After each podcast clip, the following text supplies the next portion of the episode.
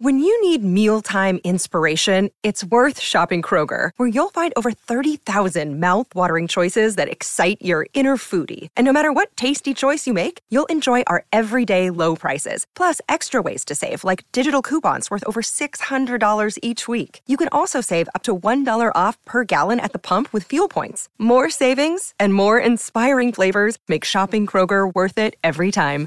Kroger, fresh for everyone. Fuel restrictions apply. Chapter 17 Sonia's Escape One of Monsieur Formery's innocents, said Guerchard, turning to the Duke. The chalk, said the Duke. Is it the same chalk?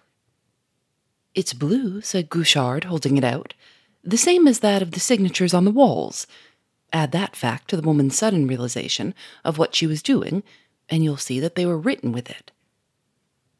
It is rather a surprise, said the Duke, to look at her, you would think that she would be the most honest woman in the world. Ah, you don't know Lupin, your grace, said Guerchard. He can do anything with women, and they'll do anything for him. And what's more, as far as I can see, it doesn't make a scrap of difference whether they're honest or not. The fair haired lady I was telling you about was probably an honest woman. Ganimard is sure of it. We should have found out long ago who she was if she had been a wrong one. And Ganimard also swears that when he arrested Lupin on board the Provence, some woman, some ordinary, honest woman, among the passengers, carried away Lady Garland's jewels, which he had stolen and was bringing to America, and along with them a matter of eight hundred pounds, which he had stolen from a fellow passenger on the voyage. That power of fascination which some men exercise on women is one of those mysteries which science should investigate before it does anything else, said the Duke in a reflective tone. Now, I come to think of it, I had much better have spent my time on that investigation than on that tedious journey to the South Pole. All the same, I'm deucedly sorry for that woman Victor. She looks such a good soul. Guerchard shrugged his shoulders.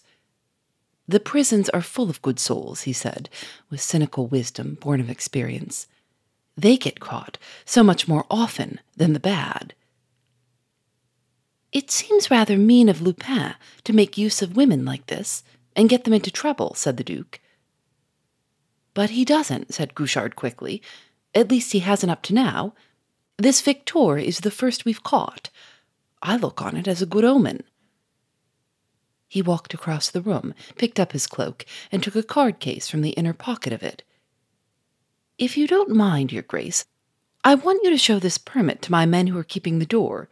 Whenever you go out of the house, it's just a formality, but I attach considerable importance to it, for I really ought not to make exceptions in favor of anyone.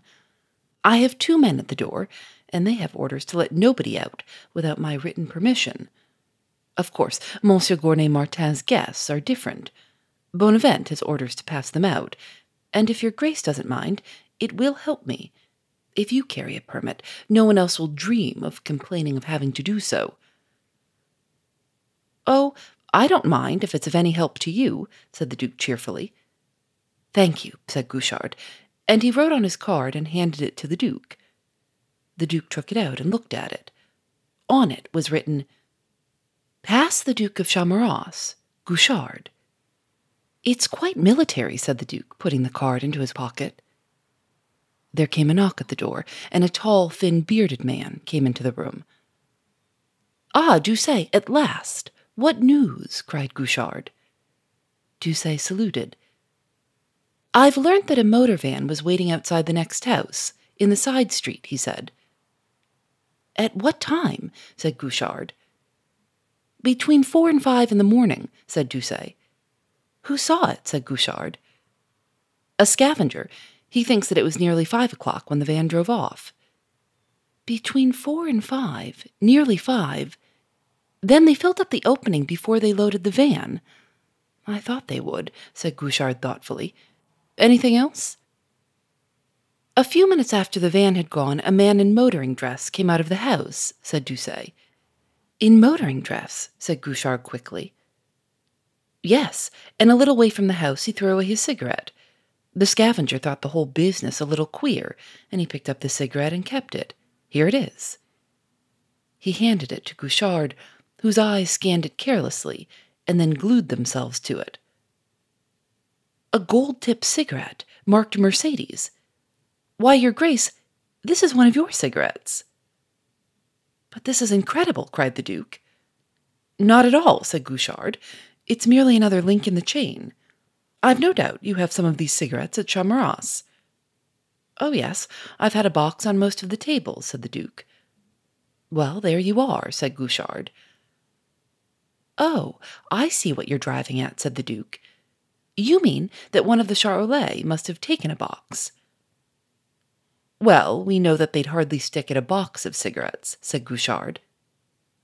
Yes, but I thought, said the Duke, and he paused. You thought what? said Guerchard. Then Lupin, since it was Lupin who managed the business last night, since you found those salvias in the house next door, then Lupin came from Charmerace. Evidently, said Guerchard. And Lupin is one of the Charolais. Oh, that's another matter, said Guerchard. But it's certain, absolutely certain, said the Duke. We have the connecting links, the salvias, the cigarette. It looks very like it. You're pretty quick on a scent, I must say, said Guerchard. What a detective you would have made. Only nothing is certain. But it is. Whatever more do you want? Was he at Charmerace yesterday, or was he not? Did he or did he not arrange the theft of the motor cars? Certainly he did, but he himself might have remained in the background all the while, said Guerchard. In what shape? Under what mask?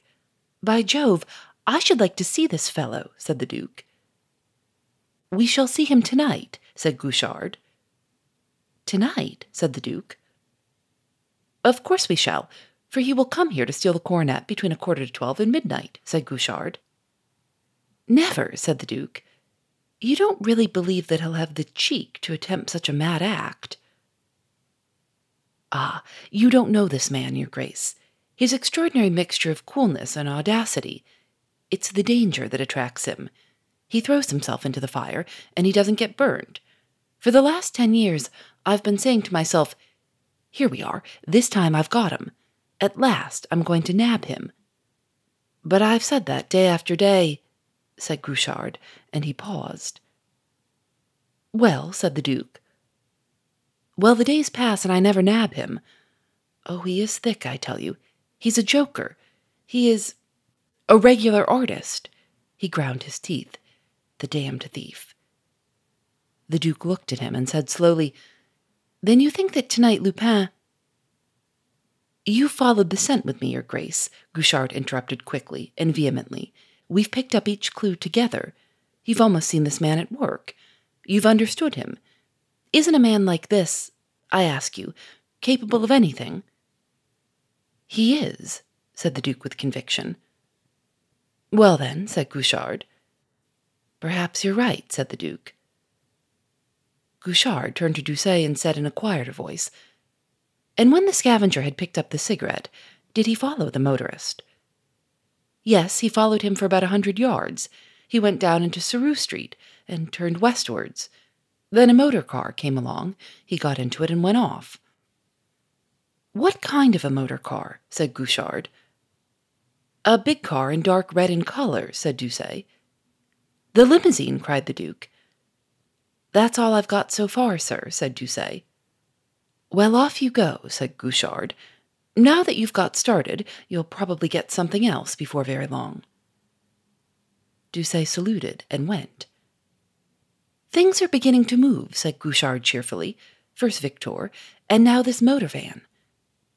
They are indeed, said the Duke. After all, it ought not to be very difficult to trace that motor van, said Guerchard in a musing tone. At any rate, its movements ought to be easy enough to follow up till about six. Then, of course, there'd be a good many others about delivering goods. You seem to have all the possible information you can want at your finger ends, said the Duke, in an admiring tone. I suppose I know the life of Paris as well as anybody, said Guerchard. They were silent for a while. Then Germaine's maid, Irma, came into the room and said, If you please, Your Grace, Mademoiselle Kritchnoff would like to speak to you for a moment. Oh, where is she? said the Duke. She's in her room, Your Grace. Oh, very well. I'll go up to her, said the Duke. I can speak to her in the library. He rose and was going towards the door when Guerchard stepped forward, barring his way, and said, No, Your Grace. No? Why? said the Duke haughtily. I beg you will wait a minute or two till I've had a word with you, said Guerchard, and he drew a folded sheet of paper from his pocket and held it up. The Duke looked at Guerchard's face, and he looked at the paper in his hand. Then he said, Oh, very well. And turning to Irma, he added quietly, Tell Mademoiselle Kritchnoff that I'm in the drawing room. Yes, Your Grace, in the drawing room, said Irma, and she turned to go. Yes, and say that I shall be engaged for the next five minutes. The next five minutes, do you understand? said the Duke. Yes, Your Grace, said Irma, and she went out of the door. Ask Mademoiselle Kritchnoff to put on her hat and cloak, said Guerchard. Yes, sir, said Irma, and she went. The Duke turned sharply on Guerchard and said, Now why on earth I don't understand. I got this from Monsieur Formery, said Guerchard, holding up the paper. Well, said the Duke, what is it? It's a warrant, Your Grace, said Guerchard. What? A warrant? Not for the arrest of Mademoiselle Kritchnoff? Yes, said Guerchard. Oh, come, it's impossible, said the Duke. You're never going to arrest that child. I am indeed, said Guerchard. Her examination this afternoon was in the highest degree unsatisfactory. Her answers were embarrassed, contradictory, and in every way suspicious. And you've made up your mind to arrest her, said the Duke slowly, knitting his brow in anxious thought. I have indeed, said Guerchard, and I'm going to do it now. The prison van ought to be waiting at the door. He looked at his watch. She and Victor can go together. So, you're going to arrest her? You're going to arrest her, said the Duke thoughtfully, and he took a step or two up and down the room, still thinking hard. Well, you understand the position, don't you, Your Grace? said Guerchard in a tone of apology. Believe me that, personally, I've no animosity against Mademoiselle Kritchnoff. In fact, the child attracts me. Yes, said the Duke softly, in a musing tone. She has the air of a child who has lost its way, lost its way in life. And that poor little hiding place she found, that rolled up handkerchief, thrown down in the corner of the little room in the house next door, it was absolutely absurd. What? A handkerchief? cried Guerchard, with an air of sudden, utter surprise. The child's clumsiness is positively pitiful, said the Duke. What was in the handkerchief? The pearls of the pendant? cried Guerchard. Yes, I supposed you knew all about it. Of course, Monsieur Formery left word for you, said the Duke, with an air of surprise at the ignorance of the detective. No, I've heard nothing about it, cried Guerchard. He didn't leave word for you, said the Duke in a tone of greater surprise. Oh, well, I dare say that he thought tomorrow would do. Of course, you were out of the house when he found it. She must have slipped out of her room soon after you went. He found a handkerchief belonging to Mademoiselle Kritchnoff. Where is it? cried Guerchard. Monsieur Formery took the pearls, but he left the handkerchief. I suppose it's in the corner where he found it, said the Duke. He left the handkerchief, cried Guerchard. If that isn't just like the fool, he ought to keep hens. It's all he's fit for. He ran to the fireplace, seized the lantern, and began lighting it. Where is the handkerchief? he cried. In the left hand corner of the little room, on the right on the second floor. But if you're going to arrest Mademoiselle Kritchnoff, why are you bothering about the handkerchief? It can't be of any importance, said the Duke. I beg your pardon, said Guerchard, but it is. But why? said the Duke. I was arresting Mademoiselle Kritchnoff, all right, because I had a very strong presumption of her guilt, but I hadn't the slightest proof of it, said Guerchard. What? Do you think that too? cried the Duke. Good heavens! And it's me, it's my senselessness. It's my fault that you've got your proof. He spoke in a tone of acute distress. It was your duty to give it to me, said Guerchard sternly, and he began to mount the steps. Shall I come with you? I know where the handkerchief is, said the Duke quickly. No, thank you, Your Grace, said Guerchard. I prefer to go alone. You'd better let me help you, said the Duke. No, Your Grace, said Guerchard firmly. I must really insist, said the Duke. No, no, no, said Guerchard vehemently, with stern decision. It's no use your insisting, Your Grace. I prefer to go alone. I shall only be gone a minute or two. Just as you like, said the Duke stiffly. The legs of Guerchard disappeared up the steps. The Duke stood listening with all his ears. Directly he heard the sound of Guerchard's heels on the floor. When he dropped from the chimney piece of the next room, he went swiftly to the door, opened it, and went out.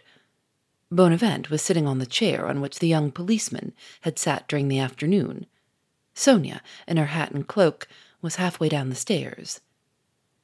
The Duke put his head inside the drawing room door and said to the empty room, Here is Mademoiselle Kritchnoff, Monsieur Guerchard. He held open the door. Sonia came down the stairs and went through it. The Duke followed her into the drawing room and shut the door. There's not a moment to lose, he said in a low voice. Oh, what is it, Your Grace? said Sonia anxiously. Guerchard has a warrant for your arrest. Then I'm lost, cried Sonia in a panic stricken voice. No, you're not. You must go at once, said the Duke. But how can I go? No one can get out of the house. Monsieur Guerchard won't let them, cried Sonia, panic stricken. We can get over that, said the Duke. He ran to Guerchard's cloak, took the card case from the inner pocket, went to the writing table, and sat down. He took from his pocket the permit which Guerchard had given him and a pencil. Then he took a card from the card case, set the permit on the table before him, and began to imitate Guerchard's handwriting with an amazing exactness.